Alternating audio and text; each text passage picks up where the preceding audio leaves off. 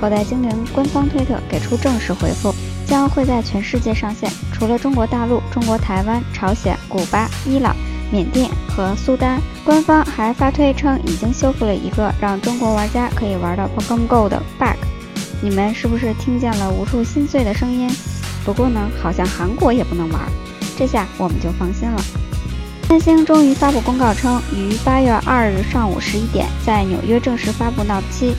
传言会搭载骁龙八二幺，屏幕尺寸应该在五点七英寸至六英寸之间，分辨率也很可能是两 K。不过具体的配置还要等到发布会的公布，我们才能知道，大家拭目以待吧。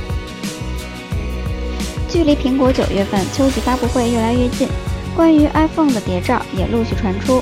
就是最近，外媒为我们带来了堪称史上最清楚的 iPhone 7金色版后壳照片，从中可以清楚地看到苹果天线设计的改变。苹果发布会可能会在九月九日或九月十六日期间举行，届时 Apple Watch 2也会有可能与 iPhone 7一同亮相，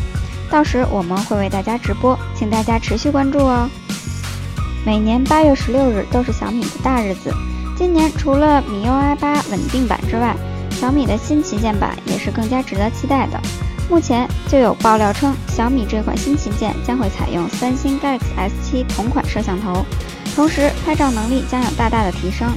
而其中最受关注的莫过于小米的这款新旗舰可能会采用与三星 Galaxy S7 同款为一千两百万像素 IMX 二六零 CMOS 及同样的前置 S5K 二 L1 CMOS。后置采用 f 二点零光圈，并支持四轴光学防抖功能。既然硬件素质上有此保障，能不能达到三星 Galaxy S7 的拍摄水准，